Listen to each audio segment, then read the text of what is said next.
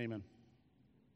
Please turn to Luke chapter 4. We're going to be walking through verses 38 through 41, and I called an audible partway through this week, and we're going to deal with this portion right here, and we're going to use this as kind of an introduction to uh, all of the miracles that we're going to see as we're walking through the Gospel of Luke. I'm hoping this will give us kind of a lens to rightly understand and categorize these miracles that we see, most especially the ones that are of, of healing, raising from the dead, and people being healed of very terrible sicknesses, um, ailments, such as uh, being crippled, being blind.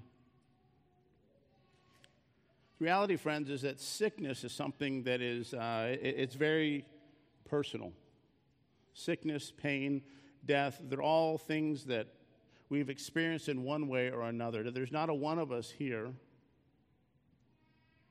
at least the older of you, that, that don't have someone that you care very dearly about that has experienced great sickness or have died. These are maladies that affect all people everywhere. And so, passages like this are very attractive. Passages like this can be very comforting to us when we read them and, and we understand them rightly. Now, passages like this, as you see them in the Gospels and in the book of Acts, can be really distressing if you don't understand them properly, if you're not understanding them within their context, and you're not understanding what is, is happening here. This is the first of two recorded instances of healing here in this passage. There's about 13 altogether. And I want to use this, I want to hone in on this passage and kind of treat it as an introduction to healing within this gospel. Like I said, this is going to be a sort of, sort of great comfort. It can also be something that's, that's very distressing if you don't understand these passages rightly, if you don't understand them in their historical context, if you don't understand them within their redemptive context. You can end up with guilt and legalism. They're asking, well, what should I have done differently here? Well, was I not believing right that I wouldn't have the same things happen in my life that people have happening right here? So I'm going to approach this passage with a goal of answering two questions. The first question is What is the purpose of these healings? What is the purpose of these healings as we see them here within this gospel, as Luke has placed them here in the fourth chapter? What is the purpose here in this context? Secondly, how does this apply to us today? How do the healings that we see here in this passage, and many like this that are miraculous, that, that are immediate, there's no healing time, they happen right there and right then to the people that are there. How do we understand that for us in our context? How does that apply to us right here? And I believe if you can understand a passage like this right, it can be a source of great comfort. So that's our first question. What is the purpose of these healings? Let's go ahead and read verses 39 through 40. And he arose and left the synagogue and entered Simon's house. Now, Simon's mother in law was ill with a high fever, and they appealed to him on her behalf. And he stood over her and rebuked the fever, and it left her, and immediately she rose and began to serve them. Now, when the sun was setting, all those who had any who were sick with various diseases brought them to him, and he laid his hands on every one of them and healed them. So, death and sickness are just realities that and tragedies that affect all people everywhere. None of us is escaping these at this time. And although this is something that affects all people everywhere, Jesus is demonstrating here in this passage and in others like it that he has power over the consequences of sin. He has power over this. The consequences of sin when Adam fell in the garden were such that man began to die. When you eat from the tree of the knowledge of good and evil, you will surely die. That is what they were told.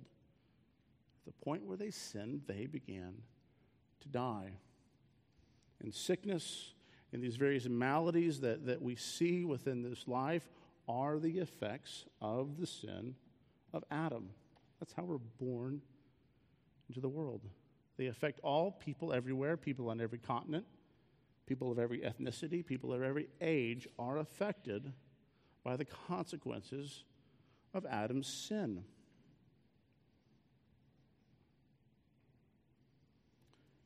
And so the realities of this affect us in a great, great many ways. There's but two people that we can find in history recorded that did not die. We have Elijah and we have Enoch that are recorded. And the reality is that all of us are going to be affected by this. All of us are affected by this. And this is something that is, that is painful, it is disappointing, it, it, it is traumatic. Um, and the reality is, is that we are becoming sick, we are dying as we are, because things are not working as they were designed to work.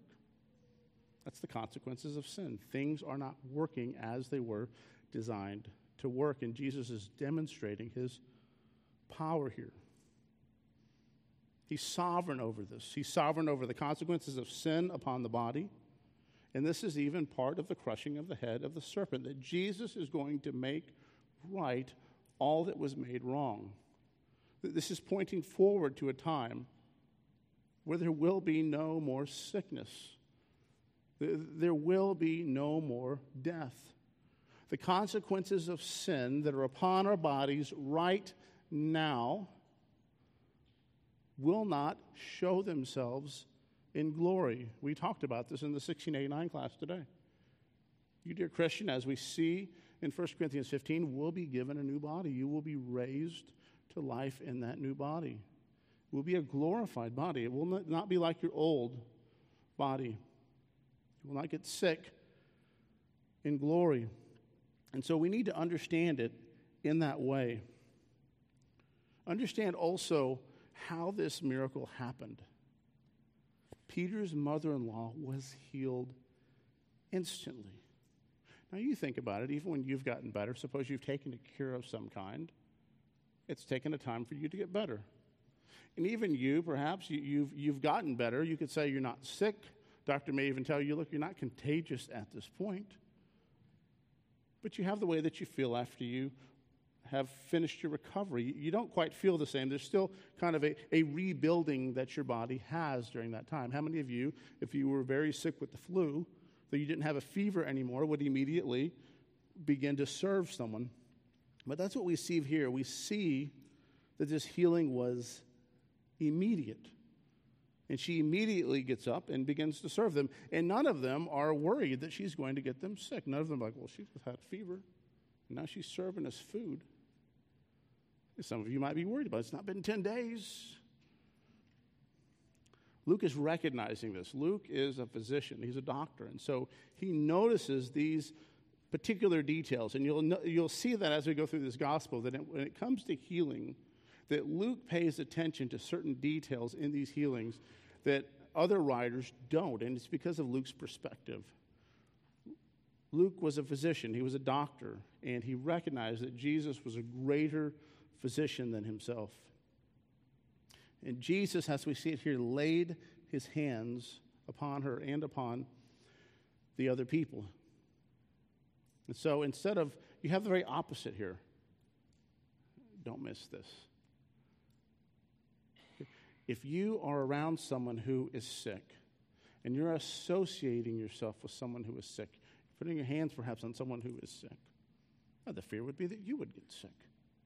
Right, isn't that what happens? I'm sick. I need to stay away from other people. You're going to see this numerous times within this gospel that Jesus is associating himself with people who are sick, people who have leprosy, he is doing what no priest in the Old Testament was supposed to do when someone has leprosy. You were not to put your hands upon someone who was a leper. That person was supposed to be out, they were supposed to be far away They were supposed to be ringing a bell saying, unclean, unclean, unclean.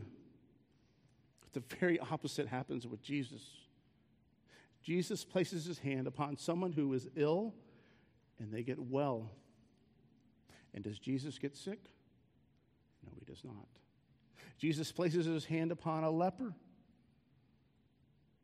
Does he get leprosy? Absolutely not. See, that which was unclean had no effect upon Jesus. We see a beautiful, beautiful picture here that if you begin to look at passages like this and you make them just about you getting some kind of healing yourself or God solving some tragedy happening in your life, even. This is not to make any death not tragic because it's very personal, it's very real. But we must not project our circumstances onto the scriptures. We must not project ourselves into these narratives, for we divorce them from their meaning. We miss the purpose for which they are written. We misidentify what the authors are communicating. But there's something very significant here that is being communicated. And you absolutely have what will ultimately happen that's communicated here that, that the Lord is going to ultimately remove all sickness and death. We have that communicated numerous times in the Bible, most especially in the book of Revelation at the end. But we have something that I want to argue that is of even greater significance than that. And that is that of imputed righteousness. That that is what we have in the Lord Jesus Christ. That as we have prayed, as we have sung, that we are a people who are dead in our trespasses and sins. We are a people who have broken the law of God. We are a people who were hopeless. We are like that leper who is unclean and cannot be within the fellowship. We are cast out of the city. We are in outer darkness. We don't understand these terms in the same way now as people then would have understood it. As you got yourself out of the town, out of the city, into the woods, into the wilderness, it was very dark. And it wasn't so easy to keep light. We're so accustomed to pulling out our cell phone and turning on the flashlight. It's not the ability they had. That person that was cut off, when it was dark, it was night. You could not see for the most part. And these that were ceremonially unclean were cut off and put away. But Christ Jesus, in his healings, in him making them clean, making them pure, is sharing what Jesus does. For Jesus takes one who is unclean, one who is defiled, one who has sinned, one who has broken the law of God, which is every single one of us. We talked about this as we walked through the 1689 today. We walked through the sixth chapter and this, this reality of, of total depravity as it is communicated very clearly in Romans chapter 3, as Paul is using various um, verses from the book of Psalms to communicate this reality that we are dead in our trespasses and sins, and no one is righteous. That's what he says. And you might say to yourself, yeah, but I've got this, this, this great grandmother. She was so sweet. No, not even one, he goes forward and says. Not even one person is righteous. It says no one seeks after God. The venom of snakes is on their lips. That's how we are described naturally. That's our natural state hopeless, helpless, defiled. See, but the Lord Jesus Christ,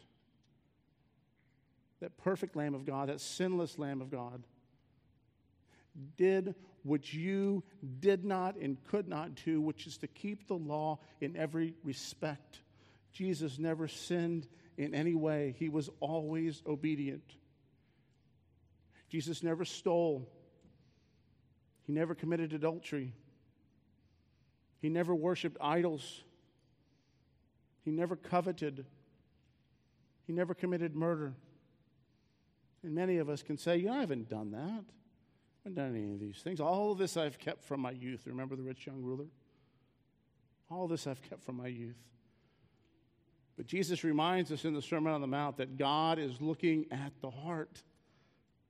God, God is judging our actions from the heart through which they flow.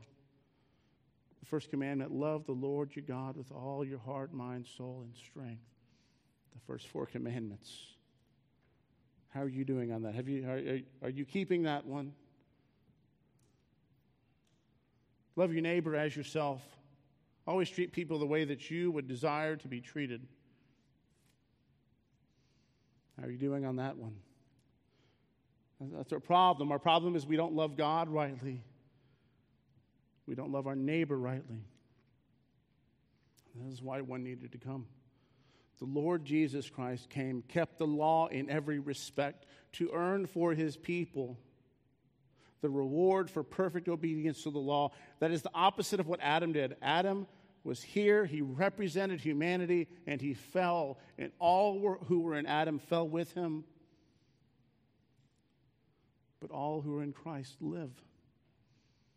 All who are in Christ have, have life, and life abundantly. Eternal life. Jesus took upon himself, in his passive obedience, the wrath and curse of God. It fell upon him.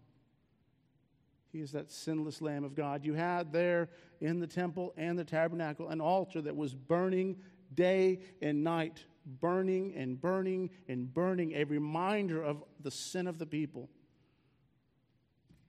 a reminder of their insufficiency. Even all that they would do in bringing forward a sacrifice, it is continuing to burn. But Jesus, upon the cross before his death, said, It is finished. It is finished. There is nothing else to add. There's nothing else that needs to be put upon that altar. His sacrifice was perfect. How would you add to perfection? You add anything to perfection, you make it imperfection. Christ was perfect. We must not bring the filthy rags of our self righteousness to the sacrifice of Christ Jesus. Christ Jesus took upon himself the sin of his people. Did he become a sinner as we are sinful? No, he was resurrected. He was innocent. He was pure. He's fully God and fully man, and he took upon himself the consequences of our sin and was resurrected on the third day pointing forward to what we have in store for us. Believe that, dear Christian. You have that in store for you a resurrected body, glorified, no longer affected by sin. And so, unlike those that, uh, unlike us that would become sick from someone else, as Jesus healed these people, as he healed them of their ailments, as he healed them from leprosy, he was not so affected, and this points forward to what Jesus would do. Jesus taking upon himself the sin of the world, taking upon himself the sin of his people that they can be saved. And it's my desire that you would see that first and foremost, dear friend, that you would see the seriousness of your sin, the depth of your sin, the greatness of your sin. And you would find no hope through your own efforts. You would find no hope through your righteous deeds, through your good works. You would find hope in one place, in one place alone, in the perfect work of Jesus Christ. Oh, dear friend, stop trusting. Stop trusting in your own goodness. Stop trusting in your own good deeds. Stop trusting in your own sufficiency. But turn to Jesus Christ and be healed of your greatest ailment.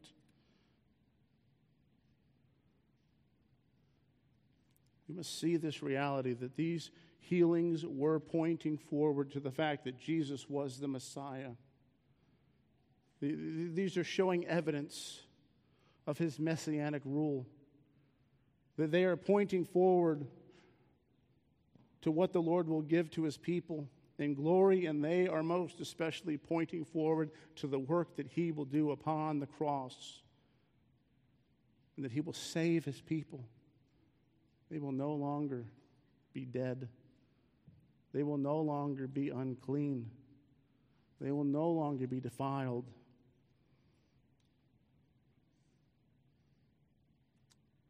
Second question I want us to answer. We're going to spend more time on this question. How does this apply to us today? How do we understand this passage and others like it in the scriptures? Here's the reality there are great and wicked charlatans that live in this world now who like to keep up superstition, who like to pile up guilt upon the people of God, people that are suffering greatly in their bodies, people that are under great distress at this time. And they pile legalism and guilt upon them based upon passages like this. And I want to say this that is a misapplication of a passage like this that is a great misunderstanding of a passage like this. That is contrary to what Luke was communicating when he wrote this passage.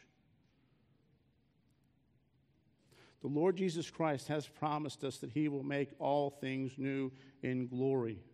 We, we have a, a now and a not yet. You are going to have a resurrected body dear Christian, you're going to have a body that is not going to be affected by sin. The aches and the pains that you experience now, the lack of function of parts of the body, people's ears don't work, people's eyes don't work, they have limbs that don't work properly, they're not born formed rightly at times. It will not be this way in glory. And some will say this question we ask the question why, like Job asked the question why. We see a great many people in Scripture ask the question why. Someone may even say, walking through great sickness or ailment or pain or death of loved ones, they may say, Why doesn't he just do it now? Why doesn't he just make all things new right now? Truth is, we can ask that question about any number of difficulties that we're walking through in life. Any number of inconveniences or pains, we can say, why doesn't he just remove this right now? You could ask the question about a dictator ruling over a country, abusing the people, abusing his power, taking the lives of people unjustly, stealing their property, any number of sins that you see in our culture and the world around us. You could ask that same question why doesn't he just eliminate all of this right now? Truth is, the Lord has a purpose for the difficulty and the pain that we experience in this life. The Lord has a purpose for that. Remember the parable of the wheat and the tares, that the wheat was planted and there were tares that were planted among the wheat, and the wheat and the tares began to grow together. And they said, Well, why don't we just yank up all the tares? Well, if you do that, you're going to take up the wheat as well. The Lord has a purpose here. It's going to continue to grow, and there will be a great harvest in the end, and there will be a great and holy threshing that happens in the end, and all is going to get separated. The Lord's allowing them to grow side by side. The Lord has a purpose even in pain and tragedy. And at the end, you will see God's ultimate purpose. It's hard to see that even now. Just, it, that's, not, that's not the reality that we're in right now.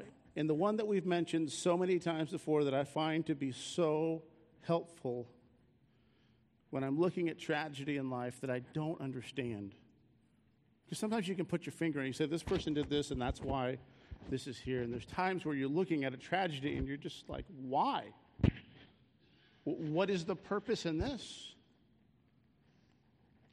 And I recognize my own ignorance. I recognize my own finiteness. Remember that God is infinite and I am finite. And I try to remember what the Lord has accomplished for me, what the Lord has accomplished for you, dear Christian. Because I can see great injustice in this world. I tell you, when I think of the greatest act of injustice that I have ever seen,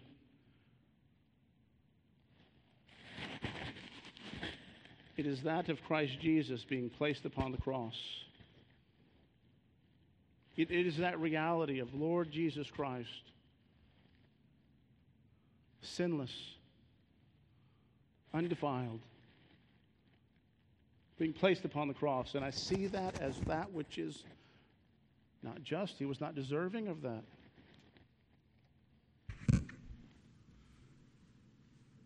He was absolutely not deserving of that. And when I look at this greatest act of injustice. And I see this is the means that the Lord used whereby we can have life, whereby the greatest act of redemption has come forward. Who am I to ever question any tragedy? The Lord has accomplished his good purpose there. The Lord sovereignly brought about his good purpose even through the unjustness of the death of Christ. And you can even look to the life of Joseph.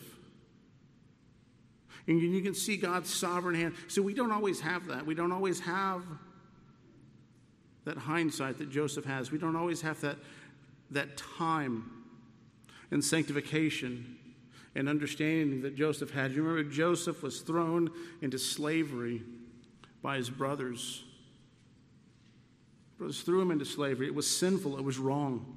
There was nothing right about what they did, but the Lord used even that sinful act of the, on their part to save their very lives, to save the lives of their family, and to save the life of most of the people in the known world at that time.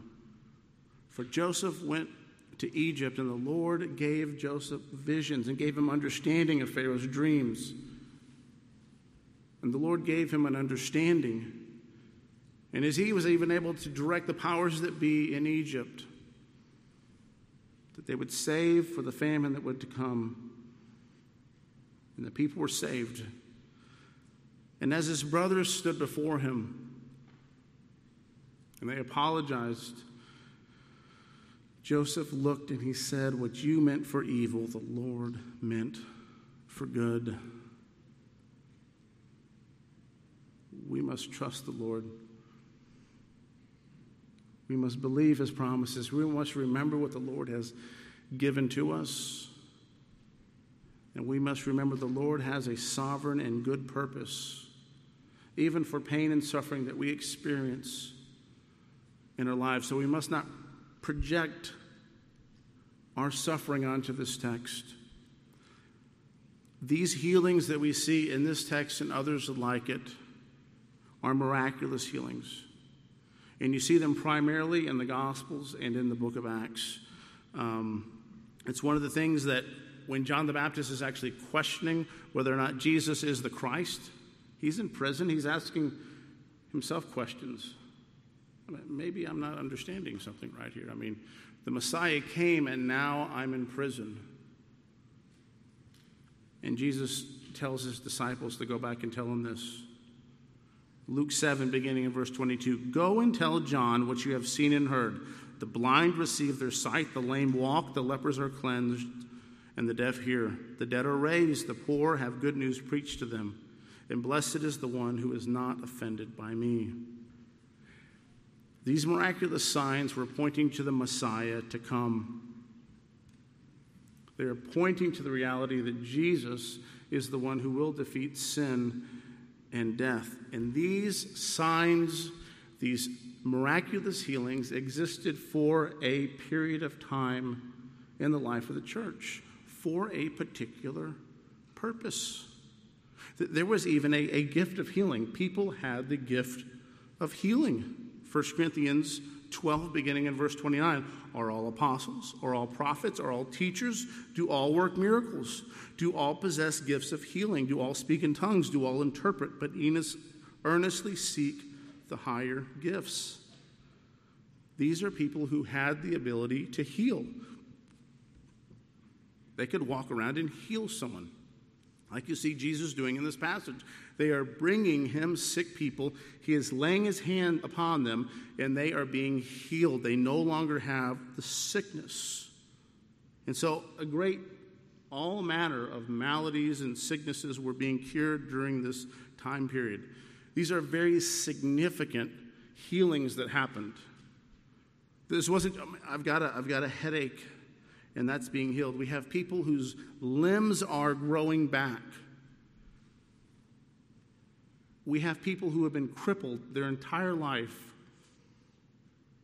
and now they're standing up and walking around. People who couldn't see from birth, given the ability to see. And this was the sign. This is a sign of who Jesus was and what Jesus was going to do. And so I'm saying that to tell you that this is not happening now.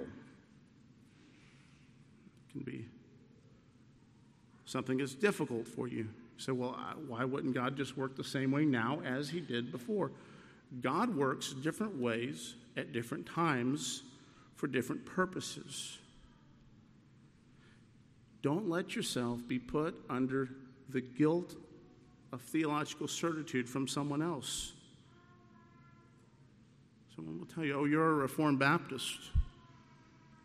You don't believe the Holy Spirit is still working today. You're a Reformed Baptist. You don't believe God still works today. You don't believe that God can still do miracles.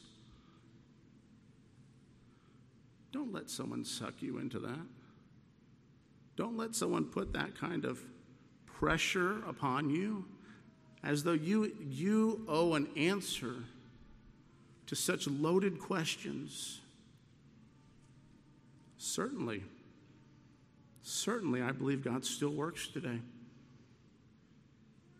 I believe the Holy Spirit is still working today. All Christians believe the Holy Spirit is working today if you are a Christian Indeed, how would you have come to faith in Christ Jesus? How would your eyes have been opened? How would you have been given understanding? How would you have seen the seriousness of your sin?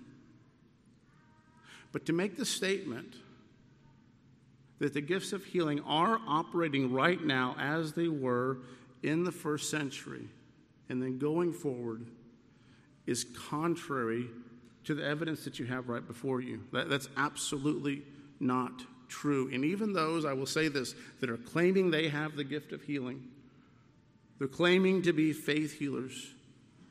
They are not healing people the way that people were healed in the New Testament. You do not have people who have been dead three and four days, whose bodies are decomposing, that are coming back to life. You do not have people's limbs who, who are growing back. You do not have people who have eyes that don't work or wearing glass eyes, and then suddenly a new eye comes in and the glass eye is out. It's not what's happening. And most especially now, don't tell me that with everyone has a, a, cell phone in their hand and they can record anything that happens when it's happening.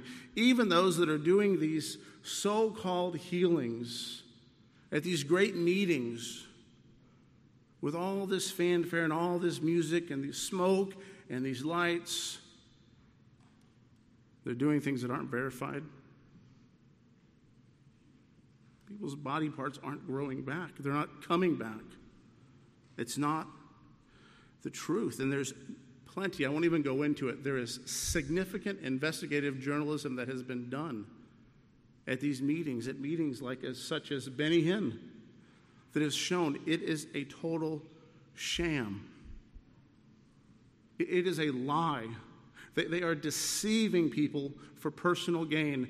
You can look the other direction behind this curtain and you can see a line of people that are legitimately crippled, that are legitimately injured, that never get a chance to go up upon that stage because they know, they know they will not be healed.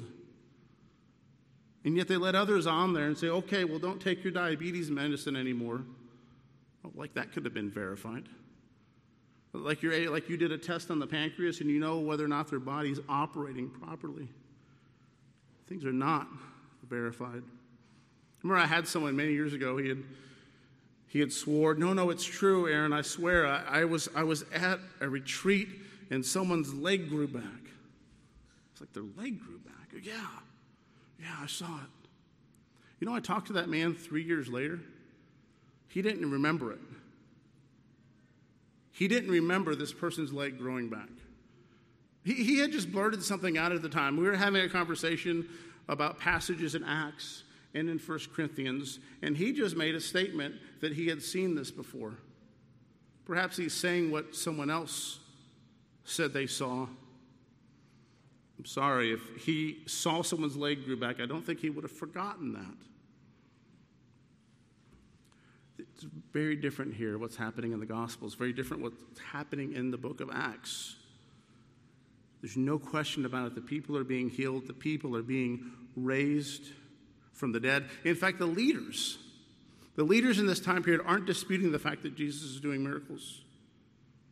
They're rather arguing with him about whether or not someone should be carrying their bed on Saturday. They're arguing with him about whether or not he's allowed to heal people. Uh, there's no question he can do it. It's like, but you're not doing it in a way that supports our legalistic understanding of religion.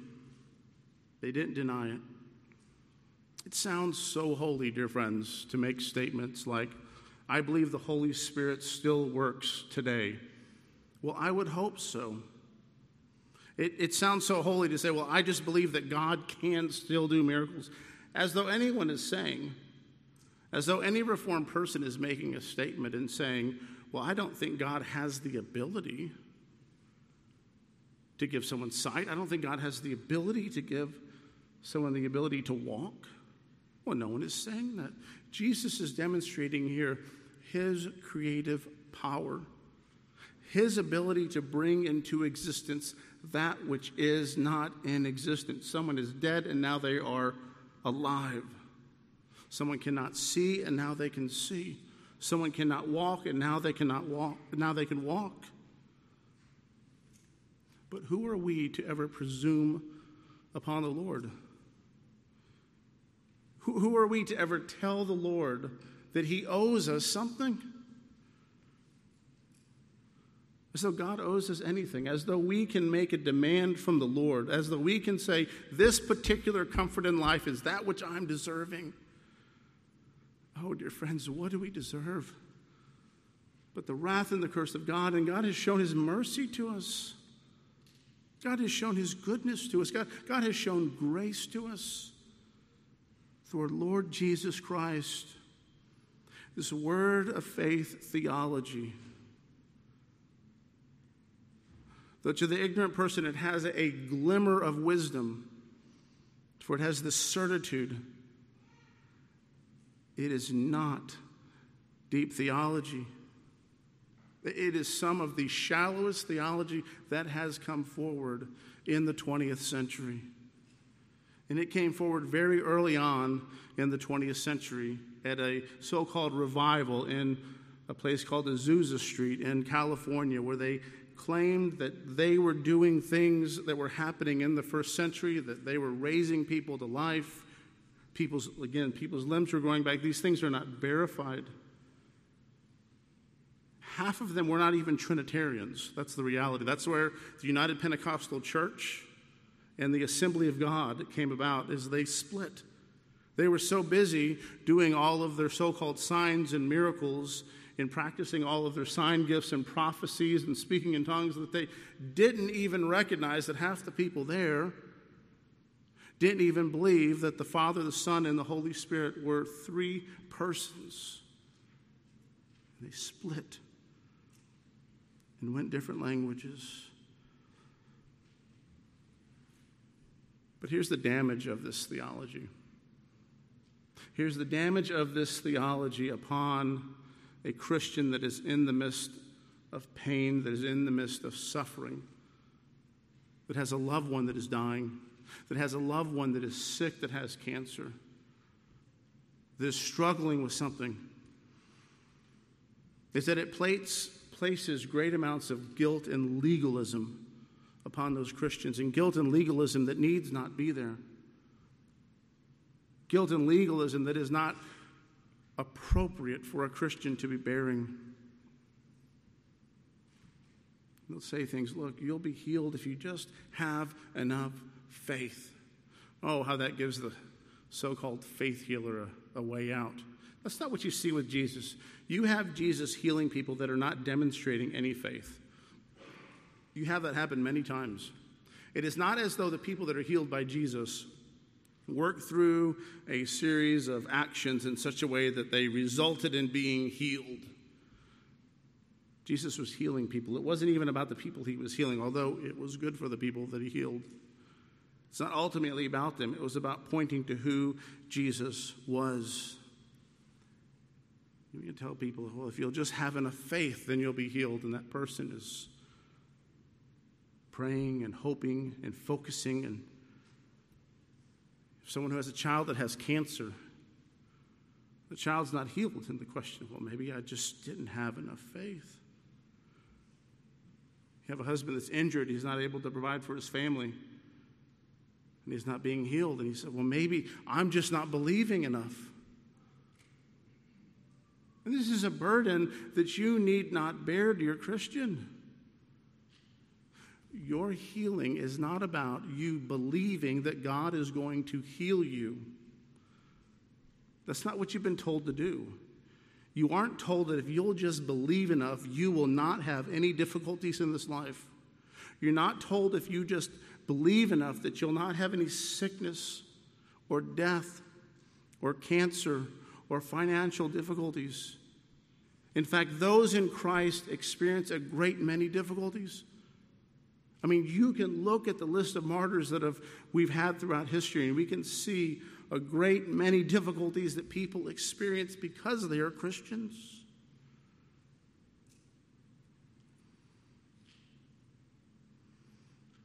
And then the legalism that is there. This legalism that is there. Well, if you'll just do these specific actions like this, if you'll come to this meeting and walk through in this way and believe in this way and you'll use the oil in this way, if you'll give money, strange how the people that are pressing this terrible theology are always wearing some of the best clothes, always driving some of the best cars, always have some of the largest houses, are always, always, always asking for money, and some of them directly tie the blessing you're going to get to the money that you receive, and they use so many Old Testament passages out of context. They will misunderstand covenant theology. They will begin to apply things to Old Testament Israel to people here. Promises that you are not, you are not given. You are not promised what they were promised in the Mosaic covenant. You are not promised in this life that you will ha- have wealth and you will have blessing. That is in the life to come. That is in the life to come that you are promised that you will not have sickness or difficulty. This is called an over-realized eschatology. This is these are promises that the Lord has given to us that in glory you will have, that you will not have sickness, you will not have death, you will not have pain, you will not have attacks from Satan in glory. We're not given that promise here and now in this life promised after the resurrection. Understanding our relationship with God rightly. God doesn't owe us anything. The ways in which I've seen people pray that, that, that, that come at it from this word of faith perspective, as though they have authority over God, to demand God to do certain things. I remember one time I was I was at a meeting and I had never prayed with charismatics before and I was I was there and so we had the different people were praying so-called praying in tongues but then we had others that began to just demand from God. And God, you're going to do this and you're going to give us this and you're going to as though like you shouldn't even talk to your child the way he was talking to God. You shouldn't talk to one of your employees the way this man was talking to God, and he was ordering God. And his facial, I mean, I opened my eyes with the prayer. I was like, I need to step away. I think there's going to be some blowback on whoever's in this prayer circle. This is not safe. Just tell God what he's going to do. And some take this to an area that's even more heretical. They will say, You're made in the image of God. That's true. The Bible says that we're made in the image of God. And God's able to speak things into existence. So you can speak things into existence. So you can just declare something. Why don't you try that? Okay? God said, Let there be light, and there was light. You do that. Go stand in the darkness and you make light. You call stars into existence. You call the planet into it. no, you don't have any of that happening. You have them declaring things that can't be verified most of the time. Declaring things that aren't being kept up with as to whether or not they even come to pass. Not at all what the Lord is doing. And these misunderstandings of passages like this and un- misunderstanding of what these miracles are and what they pointed to, and this superstition and this legalism didn't just begin in the 20th century in Azusa Street. They go far back into church history. There is so much legalism and superstition that was tied into how the Roman Catholic Church practiced things. And all of the foolishness that you see even in modern days, you see going backward where various relics, let's take the bones of Stephen, they claim the bones of Stephen did so many different things that if you'll just walk upstairs in this way and you'll do this or you'll do that, that in some way you're going to be healed. Don't you see it now, even? These very wealthy, wealthy so called faith healers are going back and striking people with their jackets, telling people, just send money, I'll send you some oil. Send money and I'll send you this oil that I prayed over that's going to heal you. Saw another one praying over handkerchiefs. The most ridiculous that I ever saw was a man named Robert Tilton. And he had these prayer cards that were sent into him that needed, were supposed to have money to go along with it that would really help in efficacy. And this charlatan claimed that he rolled over these prayer cards so much that he got ink poisoning. That's what he said. I got ink poisoning. He had to go to the doctor from ink poisoning, from, from ink that was supposedly on these prayer cards. I, I don't think he thought that through. I think it's something he was there on the television. If you ever seen the guy, it looks like he's making up whatever he's doing half of the time. This is not Christianity. This is not pious. This is not holy. This is not believing in God more. This is not the apostolic tradition. This is not what we are called to in the epistles. This is not what we're called to in the Old or New Testament. This is putting guilt and legalism upon people who are experiencing physical suffering who are walking through difficulties and pain. What does Paul say for people to do who are sick? Does he say send off for handkerchiefs? Make sure you buy the oil that's been prayed over? Does he say send your prayer cards in for the man to roll over? Does he say you need to have someone needs to hit you with their jacket? That's an incredible one. That's an incredible one. No. He says, go to the elders, have them pray for you. Doesn't have a guarantee that you're going to be healed. Certainly, sin can cause you to be ill. You certainly, You can do certain things that can lead you to be sick. You can abuse certain things that can affect your body and can hurt you and hurt other people. But I'm talking here about things that are very general. We must not go into superstition and legalism because it is debilitating. It is debilitating to spiritual growth. And you are robbing yourself from doing what the Lord would have you do at that time as you walk through the suffering and pain. It is debilitating. It is a distraction from what the Lord would have you to be doing. We must not give people instructions the Lord has not told us to give them. We've not been told to pray over some oil and mail it to people or to mail people handkerchiefs. We've not been promised that if you send money in a certain place that you will absolutely have healing. None of that is what we are instructed to do. You can go to the Lord and you can pray, but the Lord has a purpose for us, even in our suffering, even in our pain, even in our difficulty. Don't miss that. Don't miss that. The blessing isn't the suffering, but the blessing is the Lord working in you through your suffering. Paul wrote to Timothy, he had a stomach ailment. He didn't say, Look, Timothy, you're just not believing enough. He didn't tell Timothy, Don't say you're sick. Don't say that word. Speak contrary to that. Say, There's nothing wrong with my stomach. My stomach is well. No. He gives him a remedy to deal with it. No. You must not lie. It's a violation of the ninth commandment. If you're sick, you're sick. You don't say, I'm not sick. You're not sick because you said you're sick under normal circumstances. It's delusional or it's lying, one of the two. And neither of those is virtuous. Neither of those is virtuous. But wait. But wait, Pastor. Don't you think the Lord still heals people now?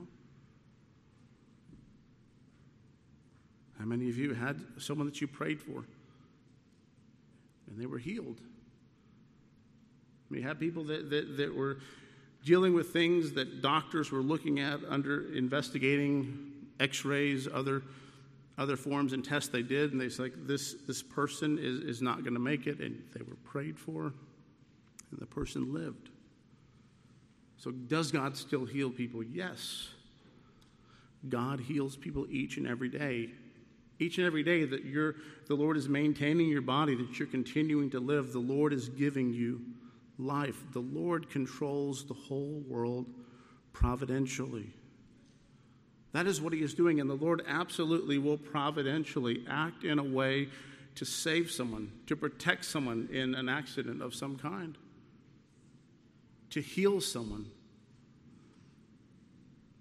I mean, some of you know people, they've been in serious accidents and they, they were so close to death and they lived. You're like, if, if this had been over just a few inches over here, that person would not have lived. And what do we do in that circumstance? We say, Praise be to God. We thank the Lord for his provision. We thank the Lord for his protection at that time. We thank the Lord that someone's life has been healed. But that's not the same as what's happening here. I understand we like to throw around the word miracle or miraculous, and I'm not going to argue with you every time that someone uses the word because I understand what you mean. But we have something very particular here in these passages, which are signs. They're miraculous signs that exist for a purpose at this time for a particular reason. And if you think about even the times where you've had someone that was healed in just a great way. The, the cancer is gone. We have that happen. We have someone whose life was spared in a great accident. We don't have people coming back to life after they've been deceased for four days. We, we don't have people whose limbs that are growing back. These are very specific, almost creative acts that are happening by God. It's almost like a recreation at that time is, is, is what is happening.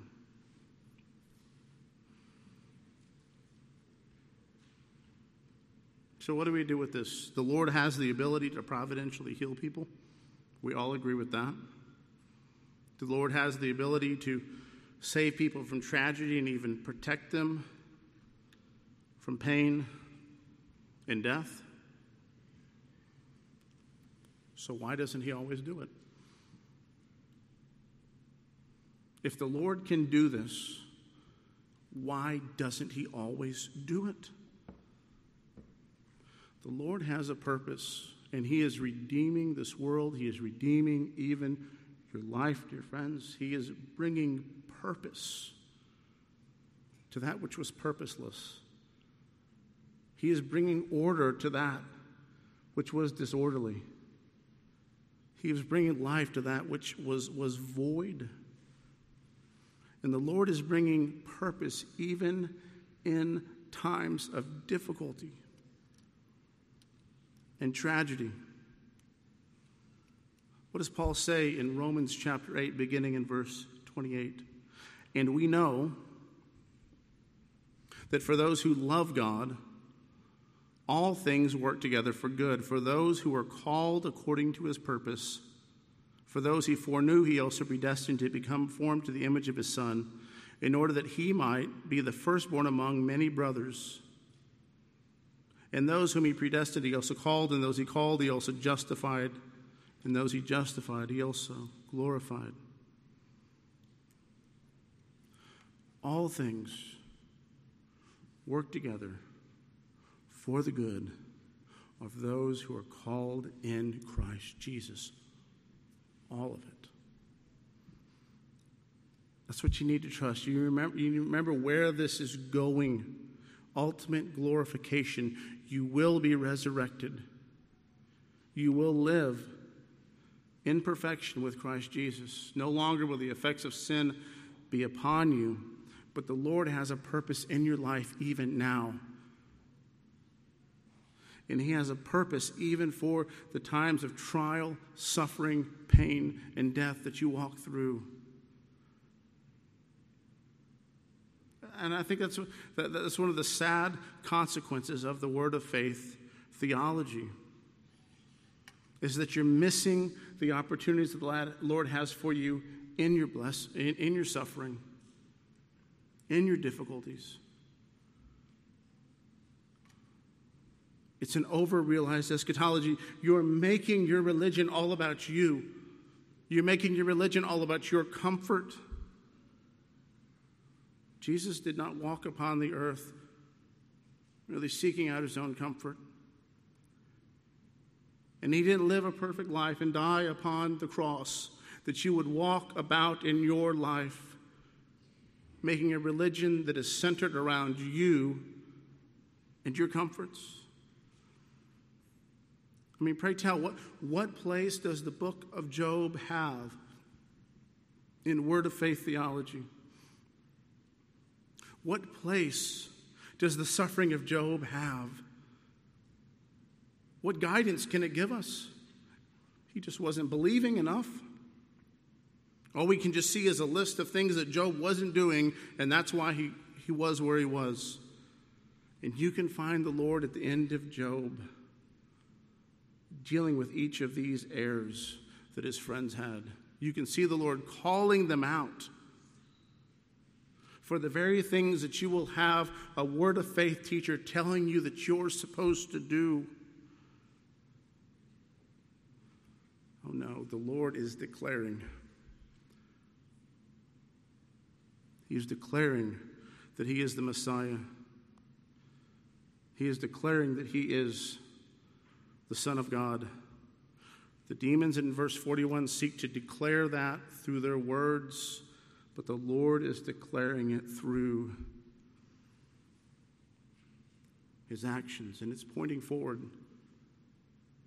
to what the Lord will accomplish in glory for all of those that are in Christ Jesus. He's declaring his, his messiahship.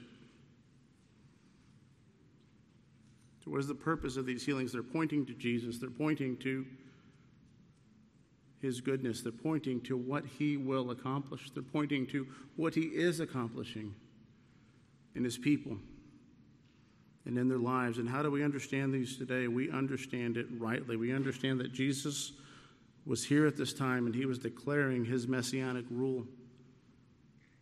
And he was overthrowing the powers of Satan and he was demonstrating this reality by bringing life to people and by healing people. And this is pointing to that which is more important to us than even physical healing, which is a spiritual healing, which is a mending of the relationship between man and God. You can have peace with God. Don't you see that, dear friends? You can have peace with God through Jesus Christ. You can have peace with God. No longer do you need to walk down the road of legalism. No longer do you need to walk down this road of superstition and trusting in talismans and trusting in superstition realities. No, you can have true life and true healing in Christ Jesus. And dear friends, in Christ Jesus, you can even have purpose and hope in a time of trial and suffering. That you can lose all that you have in this life. You can lose your sight, you can lose your hearing, you can lose your ability to move, lose your ability to speak, you can lose your ability to think. You can lose your very life. You can lose all of your wealth. You can lose your connections. You can lose your home. And that which is lost for Christ will be paid back many times over in glory. And no one will be able to snatch that from you. For it is secure. That's what we have in the Lord Jesus Christ. We have peace with God. We have that hope and glory that we will reside with Him forever. And we have that reminder that Christ is going to finish His work. He is going to accomplish all that is necessary. Sin will be ultimately eliminated and destroyed once and for all. And we will reign with him for all eternity. If you are, in fact, in Christ, dear friend.